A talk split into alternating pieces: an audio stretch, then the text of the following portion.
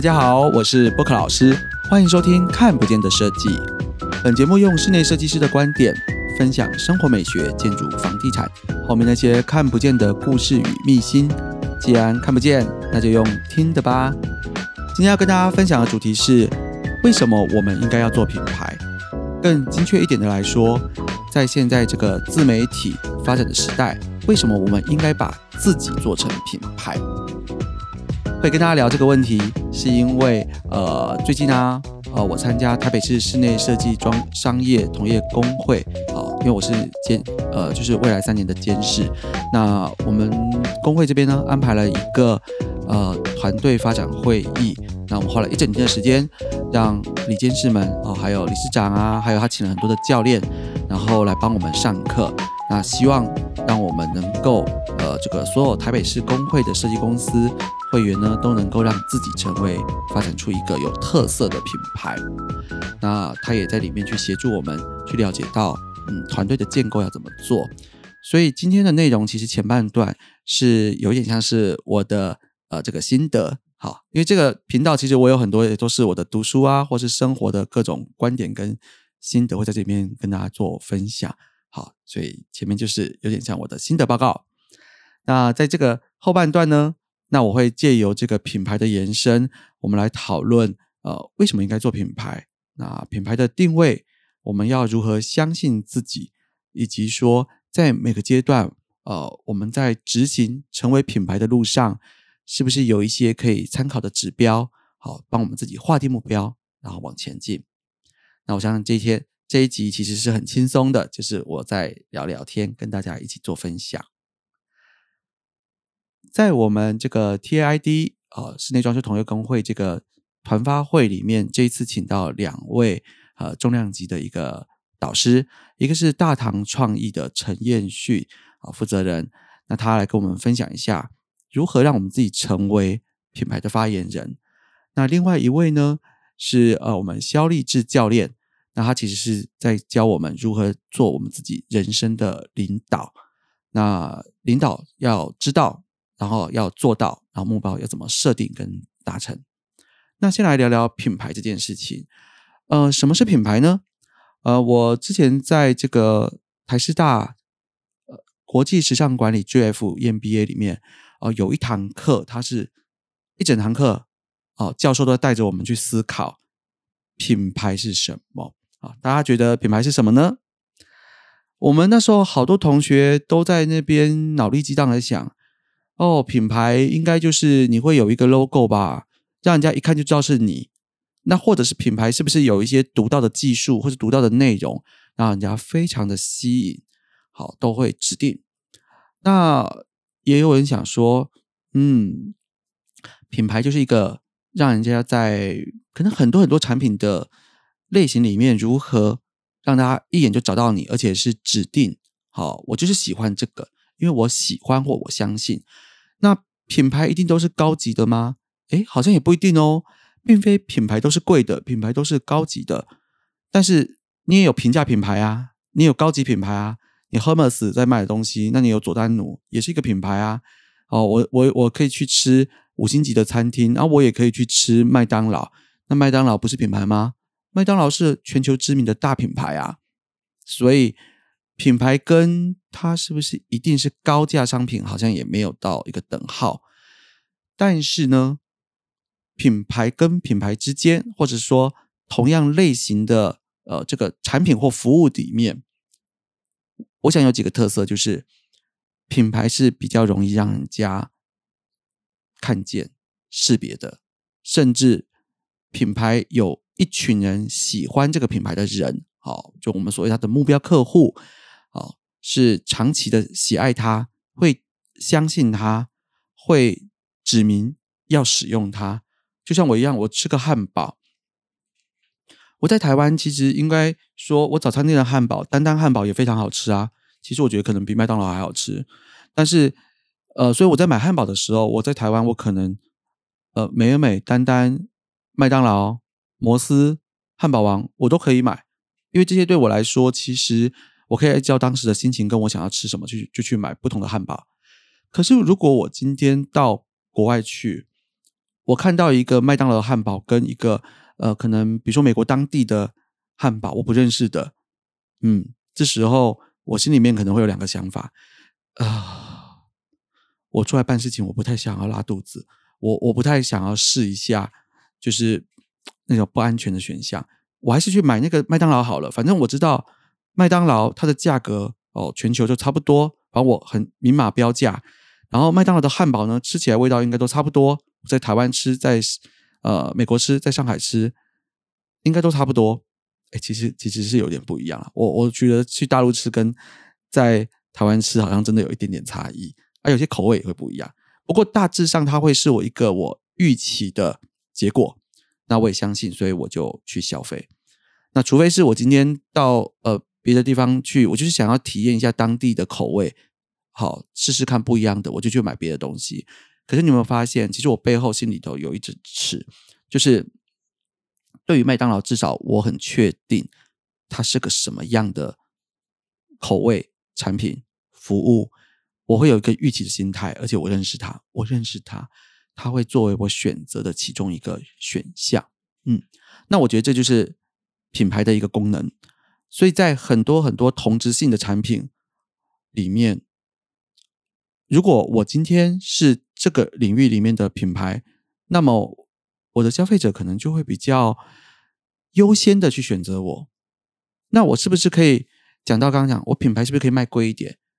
哦，那我可能有机会哦，因为消费者相信我、信任我、选择我，那贵一点点，他可能也会觉得不想去冒险去试个没看过的东西，所以我会有一个溢价的作用。就是我的价格可以比旁边同类型的汉堡多十块钱，我可能都卖得掉；多二十块，嗯，想一下，多三十块我可能卖不掉。好，那我们今天讲的这个东西就会是一个做成品牌以后的溢价的价值。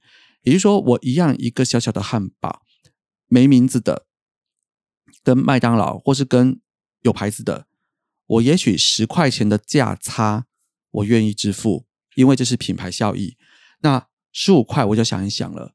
但是如果你要加三十块，好，这个品牌的价值跟它的溢价效益其实是没办法符合我好不可老师这边的心理价值。但是这是我啊，说不定哎，别人觉得加五十块都愿意买麦当劳啊，说不定别人可能加五块钱都觉得不能接受。好，那这就是。品牌除了能够被识别、被辨认、被预期、被信任，而且是呃有可以增加价格、好有溢价的价值之外，其实他也很看到底是他的客户是谁。所以今天不是一个麦当劳品牌出来，全世界所有人老中青、大人小孩、男生女生都会有一样的这个效果。其实它是不一样的，也就是说，品牌是给。对的客户看的时候才有这个效果。当你给不对的客户看，或是不是他的群众看的时候，其实这个效益是没有的。哦，那这样听起来，我就越来越了解到，哦，好像品牌是有一个轮廓喽。那品牌对我们自己来说重不重要？我们要不要成为一个品牌？今天我是一个小型室内设计公司的老板，嗯，你问我的话，我就会觉得。要啊，当然要啊！如果我成为一个品牌的话，那客户就会指定要我，而且我可以设计费或是工程费我都贵一点点，人家都会觉得没关系，花钱买心安，找我就是有保障，找我就是安心，我就可以卖贵一点点，我有溢价的效果，而且我对于争取业务来说也会有的优势。比如说，我今天我们自己的呃，在住住家的部分来说，我是主打就是全龄智慧。好，那个健康宅啊，就是我很注重，就是说我们要呃亲子宅啊，或者是银法生活，好，这要很安全，这是我们的一个坚持。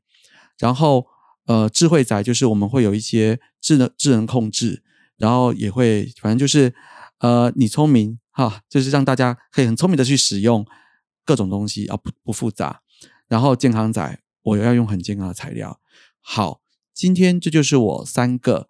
主打出来的一个扛棒，好，我要跟大家讲，这三个是我的重点，那我就一定要很认真的把这三点顾好，因为我要让想要住在呃全龄智慧健康宅的一个呃居家的客户，他会认为说，嗯，找布克老师做房子，这三点就会做到哦。那我就相信他，因为他每个案子都必须考量到这三点是不能违背的。好，所以我我有我我要付出的代价跟成本，因为我必须去维护这个品牌。好，我要被人家知道的这个标签，我一定要顾到。那就是我背后的付出跟努力，还有我的成本。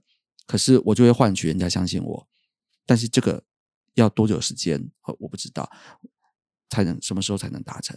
那你说只有 Book 老师会做健康宅吗？那别人不会做吗？诶，也不是啊，其实也可能有别家设计公司，它也是主打健康宅啊。那这时候就变成主打健康宅跟没主打健康宅，它会分成两群。那主打健康宅里面，同样都在主打里面，我们又分成。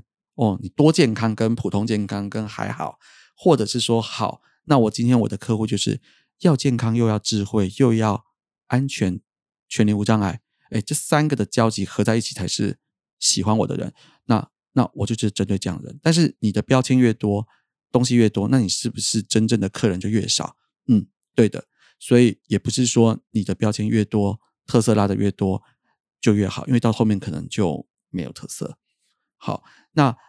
这个是我如果在住家上，我希望是这样子做。那因为我我接下来呢，我们在商业空间里面是不是也是一样的？嗯，我想想也是啊。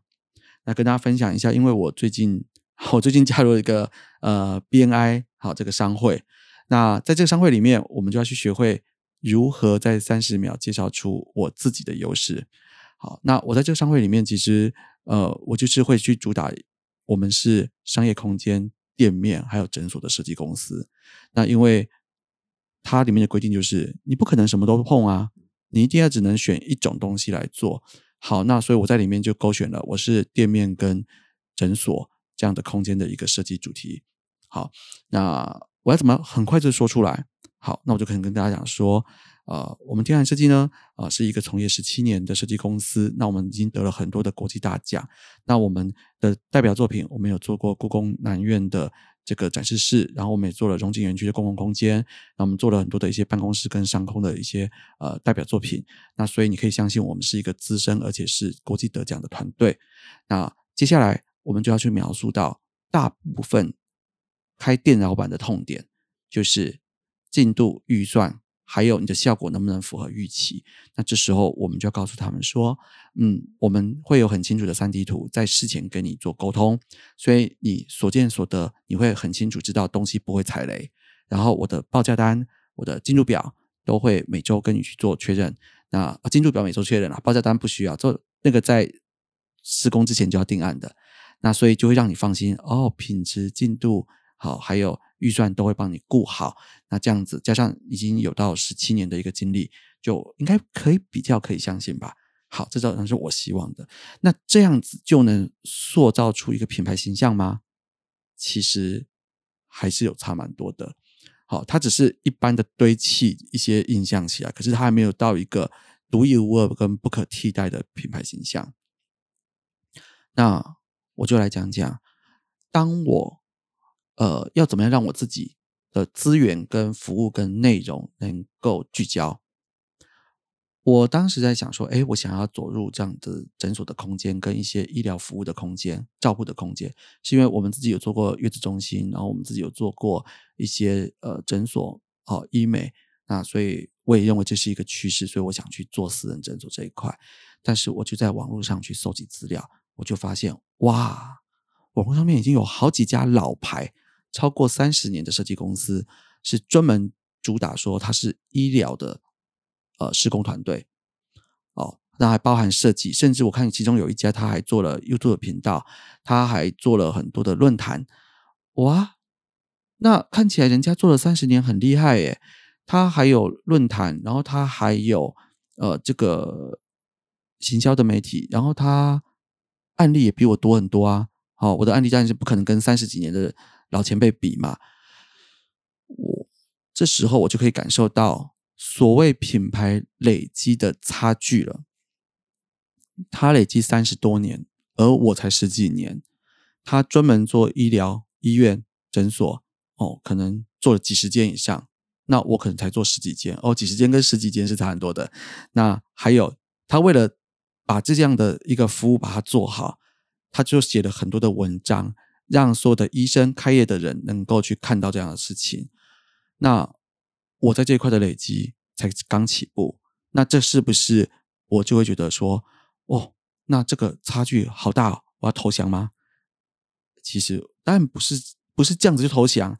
可是我们就要认清楚，在市场上已经有两三家走在你前面超过十五年以上的差距，那你就要开始说，哎，他们好像是专打牙医，牙医哦，他是牙医专门的。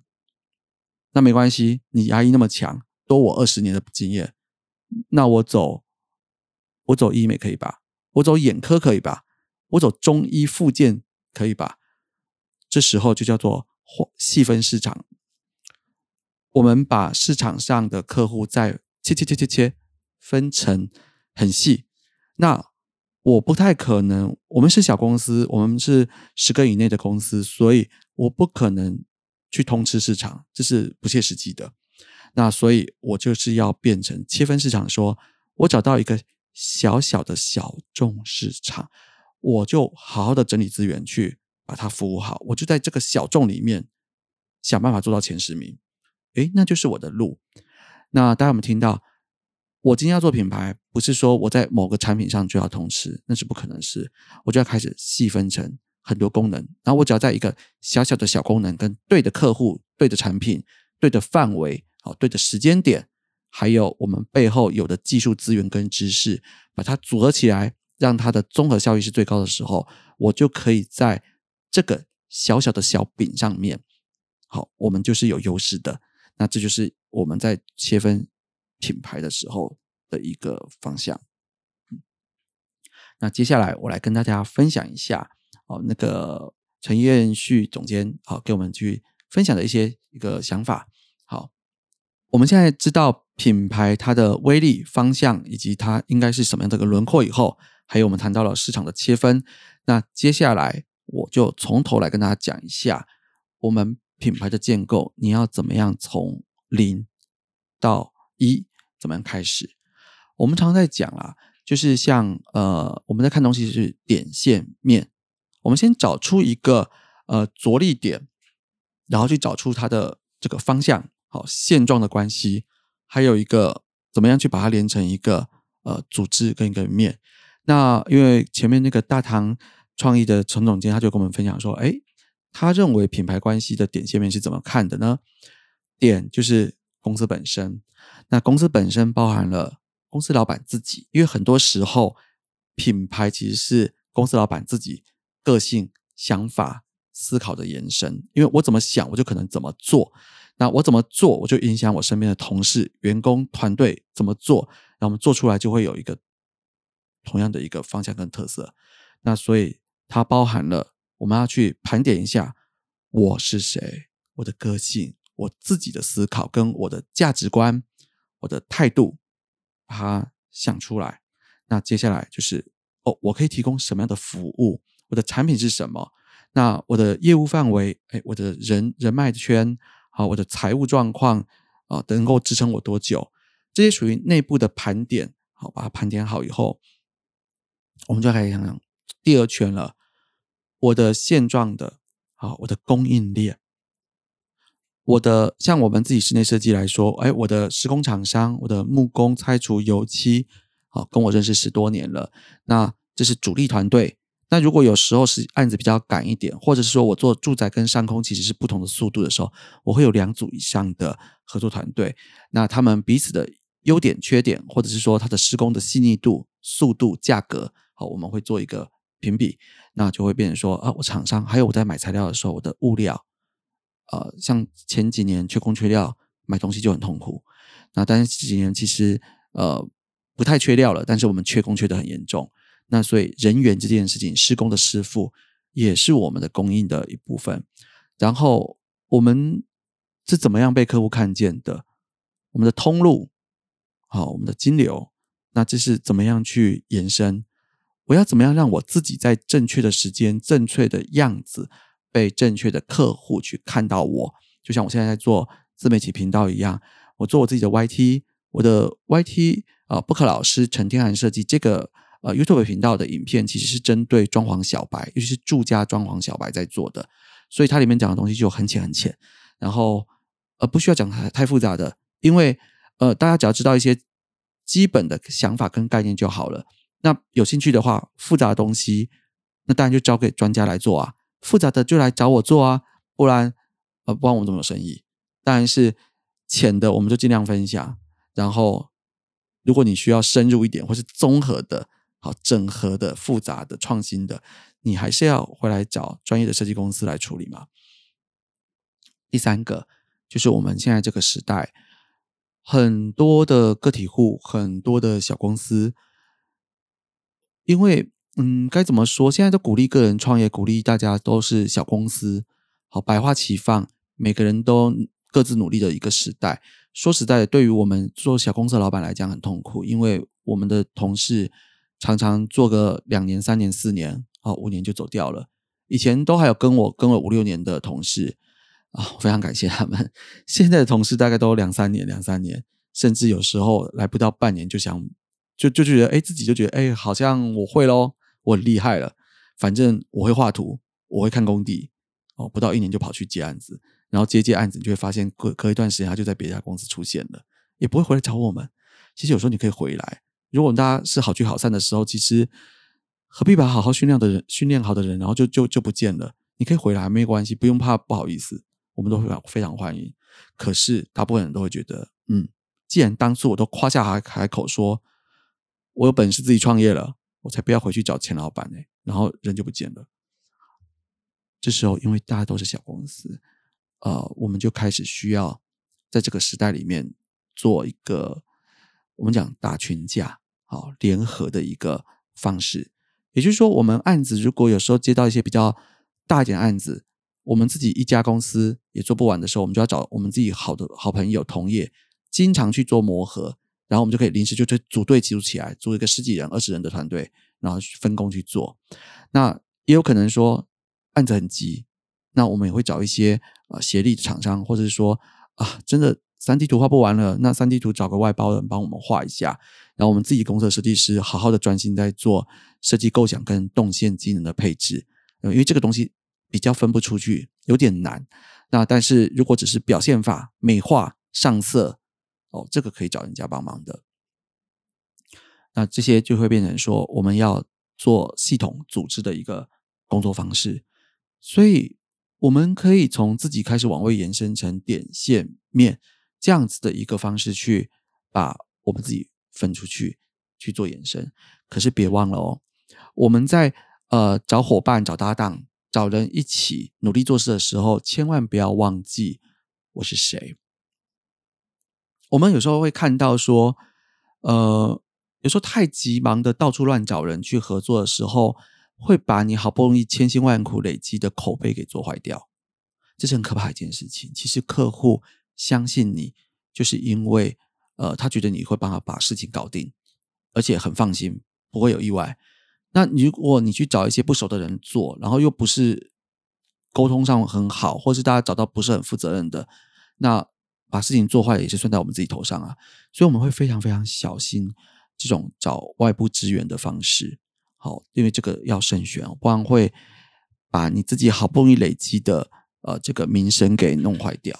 好，这是我们都很注意的事情。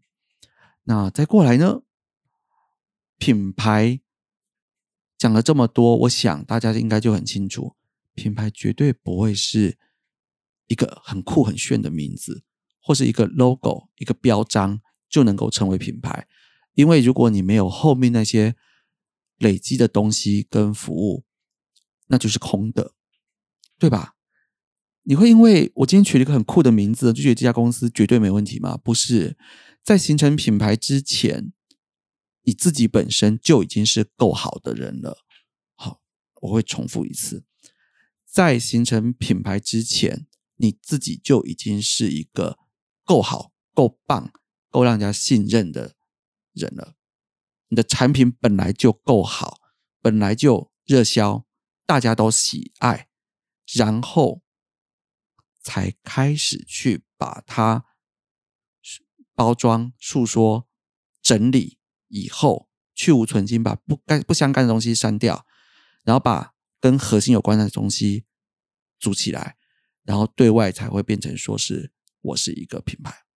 就像我刚刚说，我今天想要做呃，就是医美，我想要做眼科，我想要做，比如说复健，好这些诊所、私人诊所。我就很难去跟已经做了三十多年、快四十年的牙科专业设计公司竞争，因为那个差距它多了快二十年的累积，我是很难的。那除非说，呃，我的客户他想要做一个创新不一样的，他不想要照老的方法做事，或是固定的方法做事，他想试点不一样的。嗯，既然这次要来一点不一样的，好。那他就可能会想说，那就让布克老师团队做做看，因为其实我们也不是完全没经验，我们只是没有三十年的经验而已。那也许我们知道东西不同，我可以做一些更创新不一样的事情出来。那加上我们其实蛮擅长在做整合跨界的东西，那这就是我们的机会嘛。尤其是现在客户要的服务是一条龙哦，除了空间设计之外哦，那你还要有做呃可能平面的，好要做网网站的。甚至连同行销的相关的东西，好，还有一些很多的额外附加价值。其实现在客户要的是你能不能单一整合窗口，然后帮他服务，让他只要把心思花在他自己的专业上就好了，其他事情就交给一个整合团队。那这也是我们的目标，因为我们现在就是我们现在是空间设计，然后我们有平面设计，那这两块我们整合起来了。那但是我们的网页设计其实是要去找别人去做合作的。那我们都在长期的磨合，那所以慢慢的到一条龙，甚至我现在开始去做这个自媒体，我也去做一些媒体行销的东西，有自己的发声管道，可以对外讲话。那这就是我们的优势啊！今天你找布克老师去做商业空间的时候，我们不但有一个十十七年的经验，可以帮你做一个不同的设计之外，那我也有呃平面设计师可以一起帮你连同平面。的东西一起想好，那 logo 甚至是一些呃相关的周边的哦，DM 摄影这些我们都有，然后我们也可以去帮你做在再去得奖，国际得奖，那你就可以拿到一些奖项，然后去做一个加分，甚至写新闻稿。那也可以在我们自己有这个行销的影影像的一个平台，我们也可以去对外去跟帮忙做宣传。那这就是我们累积出来。拥有的资源，那但是我们其实要缩小在一定的范围内去做服务，好，不然包山包海其实就是等于完全没特色。好，那再过来就是说，我们去理解到品牌其实最后它只是浓缩出来的一个结晶，它应该是这样讲，我觉得你把它当做是放大器吧。你本身就要够好，然后加上品牌的思维、品牌的塑造、品牌的整理。当你整理过后以后，你就可以脱胎换骨，然后加速的起飞跟飞翔。但是你必须有前面的基础，不然不会凭空无故哦，在空气里面直接跑出一只蝴蝶的。就像人家说，哎，那个花落盛开，蝴蝶自来。你花也要先开啊，花要够好啊，够香啊，够美丽啊。人家才能吸引蝴蝶过来嘛，所以这个就是我觉得品牌是一个加速器。那如何将我们自己的品牌能够进阶到一个有生命力的品牌，这这其实是一个漫长而且很不容易的过程。那我在这个前面前半段的呃，这个我要做一个小小的总结的时候，我借用这个陈陈总监的两句话，我觉得很棒。他跟我们分享说。世界上啊，所有的相遇都是久别重逢。也就是说，当今天你跟我可以见面的时候，其实我们早就命中注定我们会遇到了。怎么样让客户看到你的时候有一种一见如故的感觉，你就成功了。因为他会觉得寻寻觅觅，其实我一直在找的是你，我想要找你帮我做完成我的梦想，我终于找到了。好，这就是成功的。那世界上所有的分手都是早有预谋。也就是说，当客户开始不讲话，他开始嗯想想的时候，其实他都已经在预谋要跟你分开了。他一定在找其他的设计公司，在找其他的备案，在找下一家嘛。等他找到的时候，他就会提出分手了。但是他其实都已经在预备，在准备。所以我觉得这两句话对于我们想做品牌人来说还不错。世界上所有的相遇，你一定要让它变成是久别重逢，是你梦想中就是最想找到的哦，这终于找到了。然后千万不要让自己跟客户的分手是在冥冥之中被预谋，然后你就是被分手的那一方，这样子就不太好了。那我们休息一下啊，待会儿再来跟大家去分享我们品牌跟这个如何去定位，相信自己的下一步。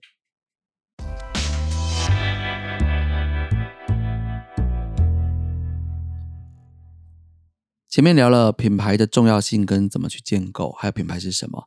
那接下来这边来跟大家聊聊，嗯，品牌怎么样去做传达跟沟通。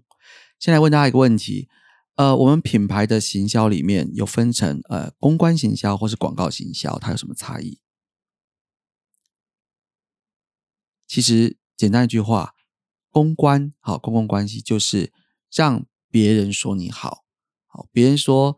哎，你你老公真的对你很好哦，好，他都做什么事情让我们看到，让我们觉得，哎，他真的对你很好，好，这就是让别人说你的好话，这就是公关行销。那广告行销呢，就是我自己说，哦，我对我老婆很好哦，我都会买什么东西给她哦，然后然后其他人就想说，哦，听你在讲，你都自己说的，我也不一定会相信。好，所以一种叫做我自己说。啊，老王卖瓜，自卖自夸。我说我真的很棒，然后我就是到处告诉人家。那一种就是让别人来说你的好话。这两种方式哪一种好？哪一种比较有效？我相信大家一定可以马上的判断说，当然是让别人说你好话比较有效啊。自己说自己好话，哎，听多了我会觉得，嗯，我要怀疑一下，是不是都是在花钱买广告啊？哎，对，在这个时代，其实大家是这样子。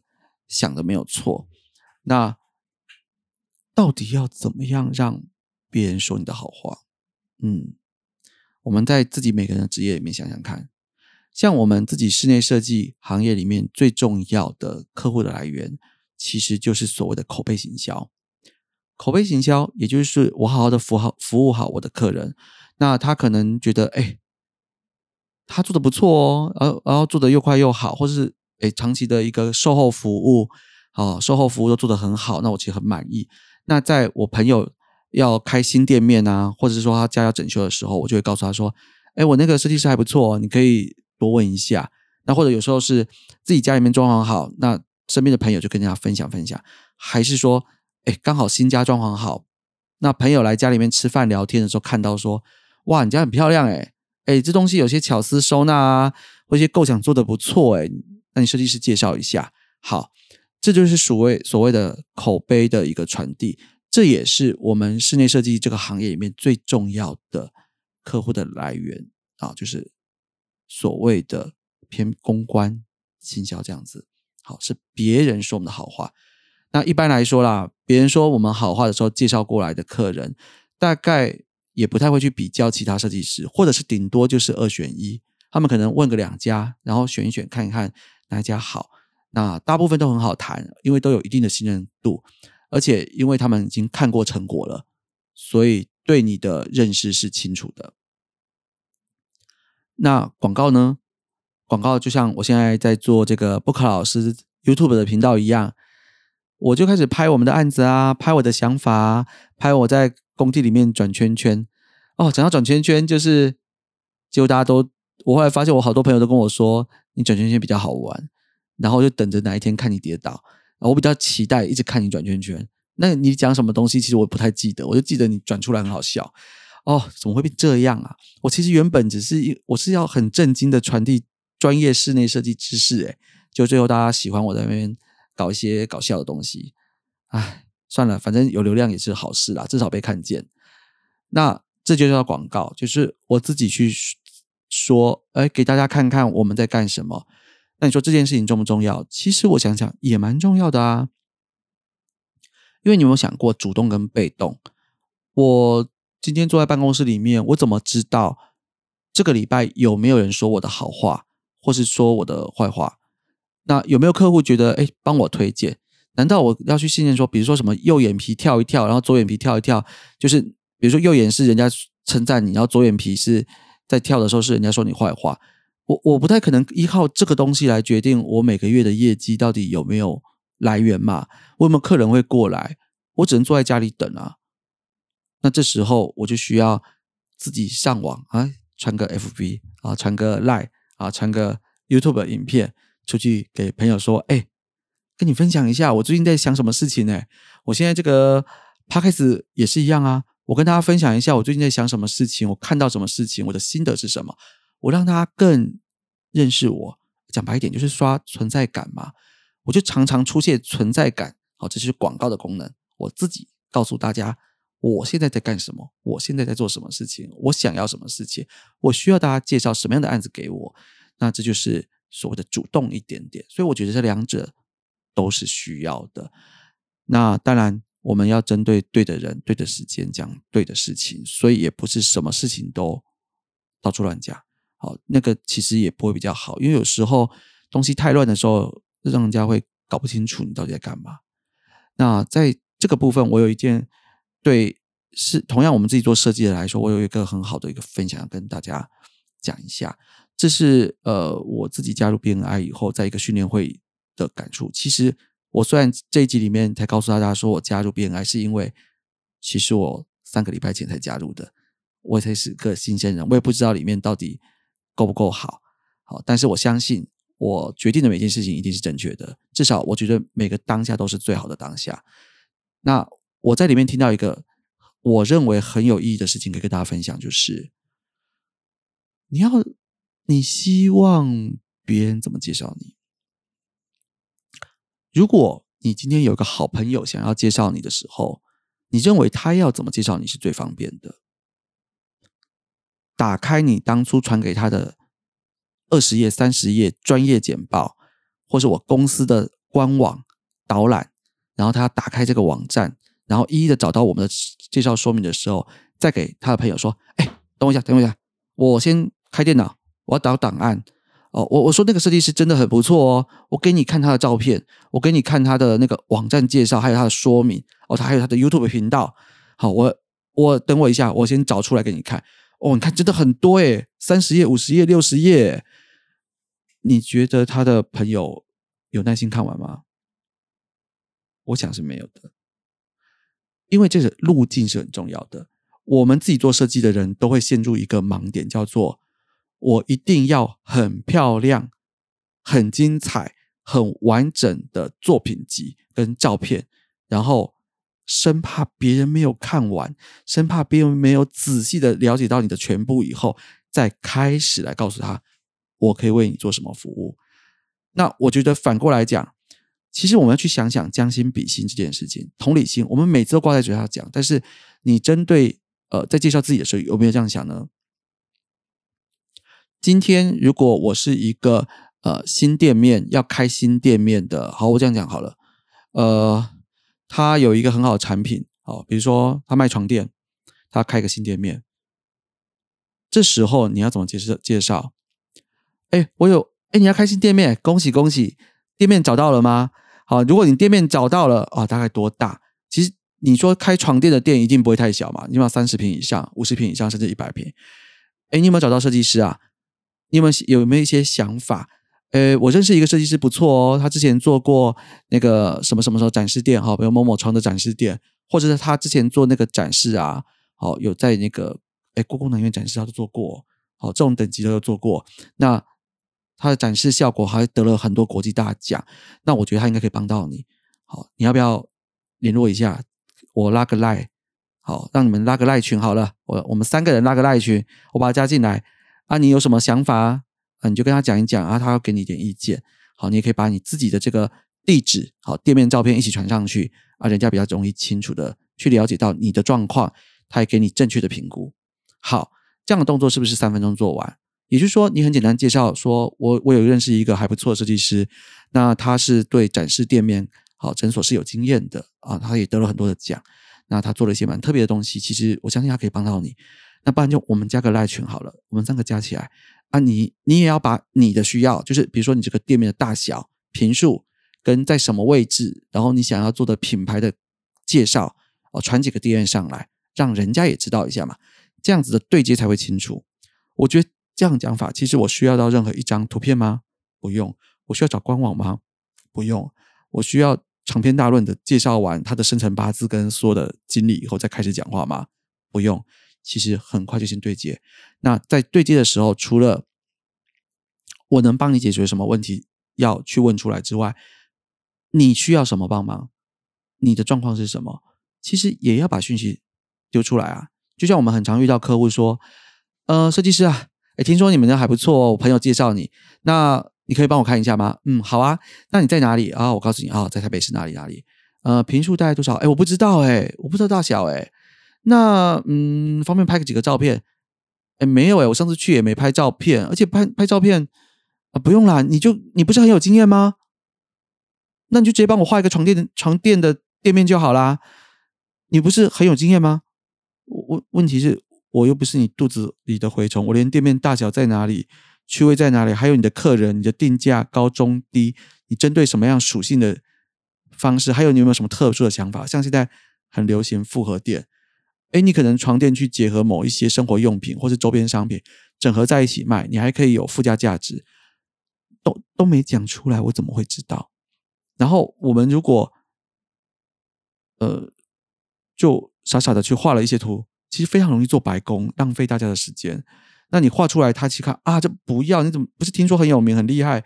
怎么画这个烂东西？这都不是我要的嘛。可是你没有把你的需要讲出来啊，所以清楚的把自己的需要讲出来，其实也是一个身为客户很重要的功课。那如果你不知道怎么讲，其实你跟你的设计在沟通的时候，设计师有一个功能，就是我们要非常擅长于引导跟啊出作业给客户说，你要告诉我什么什么什么讯息，好，我会帮你整理。那其实太细的，你放心，其实不会让你太累，因为我们的工作叫做我帮你把讯息问到以后，我会帮你整理，然后分析以后告诉你哦，什么样才是最适合的方法啊？这是我们的工作跟我们的专业，但是你原始的资料总是要给一点嘛。好，所以我后来我就我就觉得，哎，这件事情不错哦。如何在几分钟之内彼此？呃，表达出我现在我的需要是什么，然后我期待你给我什么东西，或者我需要什么帮忙，要把它讲出来。然后设计师这边呢，也不要再像以前一样，就觉得哇，我一定要把我所有历代哦，这十七年来所有东西全部介介绍完，从我第一天我念什么国小、国中、大学，然后全部都讲完，然后再开始介绍作品。人家早就没耐心了。你应该是从最后的结果。我们知道最后的媒介结果是什么时候，我们回推回来准备我们要做什么事情，这样子才会更有效率。就像我现在在录啊我的 YT 影片，或者是说我在录节目的时候时候都一样。其实这些训练让我去训练出，一开始先要破题，直接讲结论，结论讲完以后，再回头过来像我现在一样讲这么多，一一的好有条理的去把。我当初结论为什么会这样导出来，一个一个去把它解释出来，然后最后再重复讲一次结论。为什么再重复讲一次结论这么重要？就像呃，我像我我的名片，福伦社的名片上面我会印我的照片。为什么会印照片？因为像我是个脸盲的人，我常常就算你跟我吃过两次饭、三次饭，我都不一定看到脸，我可以叫出名字。好，这是我的问题啊，就是。我觉得记人看脸，然后叫名字这件事情，还要叫头衔这件事情，对我来说，嗯，有待加强，是我比较弱一点的缺点。我常常都没办法叫出，一看到人就把名字叫出来，所以我非常非常佩服那一些一看到人就是只看到一次他就知道你是谁，然后连名字、连你的头衔、公司全部都讲得出来的人，我真的觉得他们记忆、他们脑袋真的好厉害啊！这一点就是我我要加强的。那因为不是每个人都会永远记住你，不是每个人一看到你就可以立刻把他的记忆体唤醒，然后找到你是谁。我跟你讲过什么话，所以有时候啊，我们要给人家方便，就是自己方便。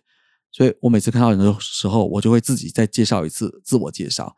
那因为我让他知道说啊，我是天寒设计杨树林啊，我现在有经营一个频道叫不可老师啊。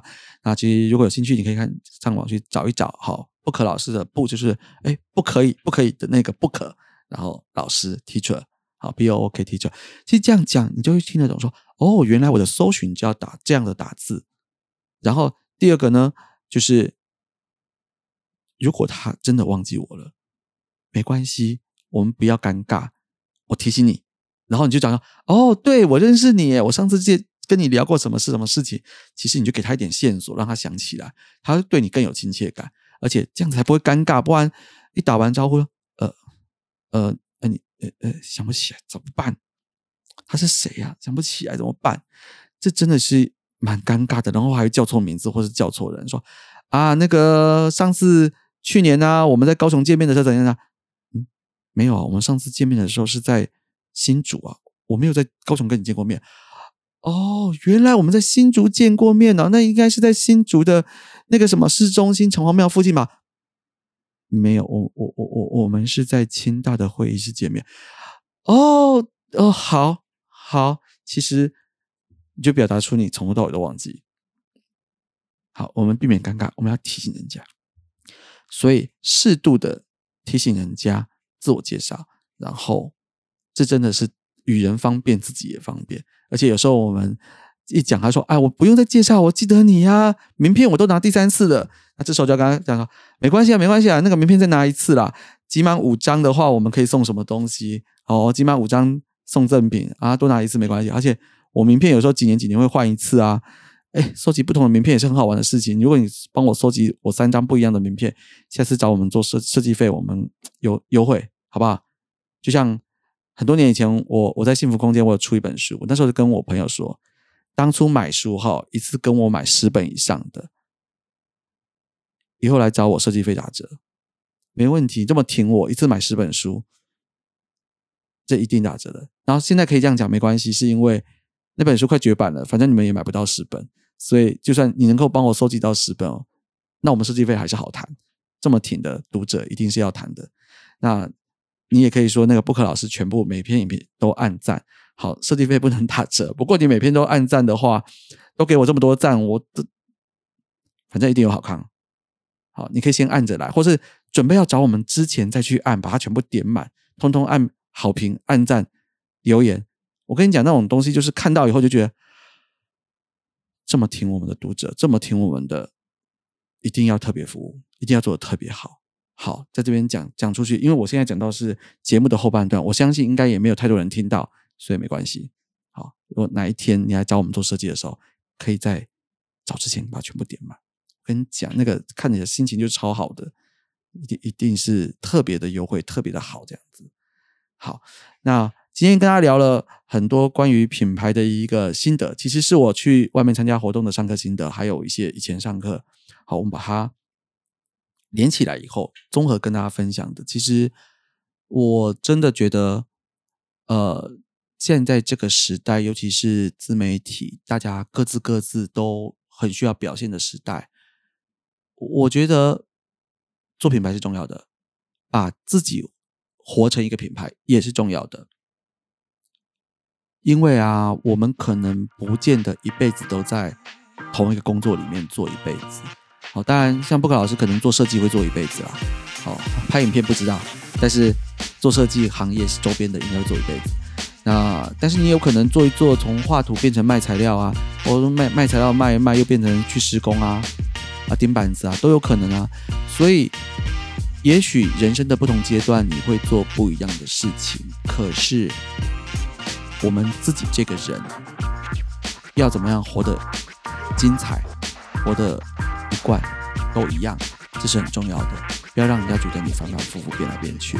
其实你要让自己从一而终，很完整的让大家认识你，而且相信我看到的你可以信任，我可以找你做事情，因为你有解决问题的能力，还有这个态度都是没有问题的。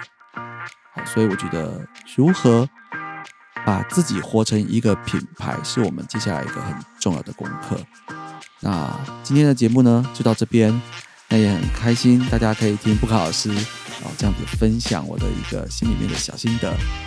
那我们今天就愿大家都可以好好的把每个人都活得很精彩、很精彩，成为各自发亮的品牌。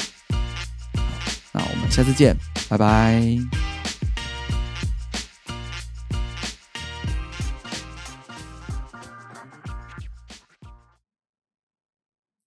其实有没有什么嗯不适合发展成品牌的状况？其实也是有的。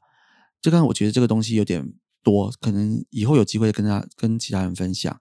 好，就是说有时候你自己要当主角，站在舞台前面是一个品牌没错，但是你看哦，像 Intel 的那个晶片放在电脑里面，我们看到 Intel Inside 就知道哦，这里面都是有这个晶片。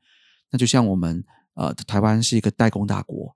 我们有好多好多全世界的品牌背后的制造商、零件商、好材料商，其实就是台湾的。啊。像我们的宝成啊，做鞋子的，全世界一堆的运动鞋后面都是他在做啊。但是他没有站在舞台前面，他不是一个很耀眼的舞台的明星，但他其实是一个很关键背后的一个这个零件。那你说他这样的商业模式好不好？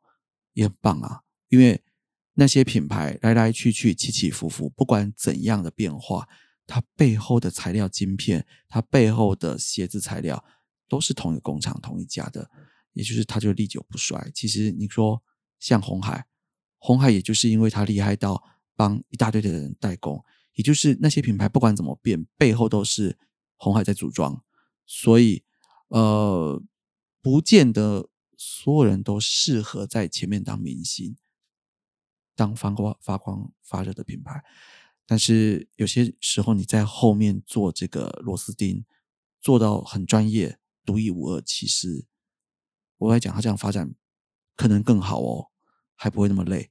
然后你说他的商业模式赚不赚钱？赚钱啊！有时候这种默默的隐形冠军才是背后底子最后赚最多钱的。只是他不出来说话，不过这个有时候换一个角度讲啊，他也可以算是一个隐形不讲话的品牌吧，对不对？好，那我们就这样子吧，下有机会跟大家分享更多不同的面相。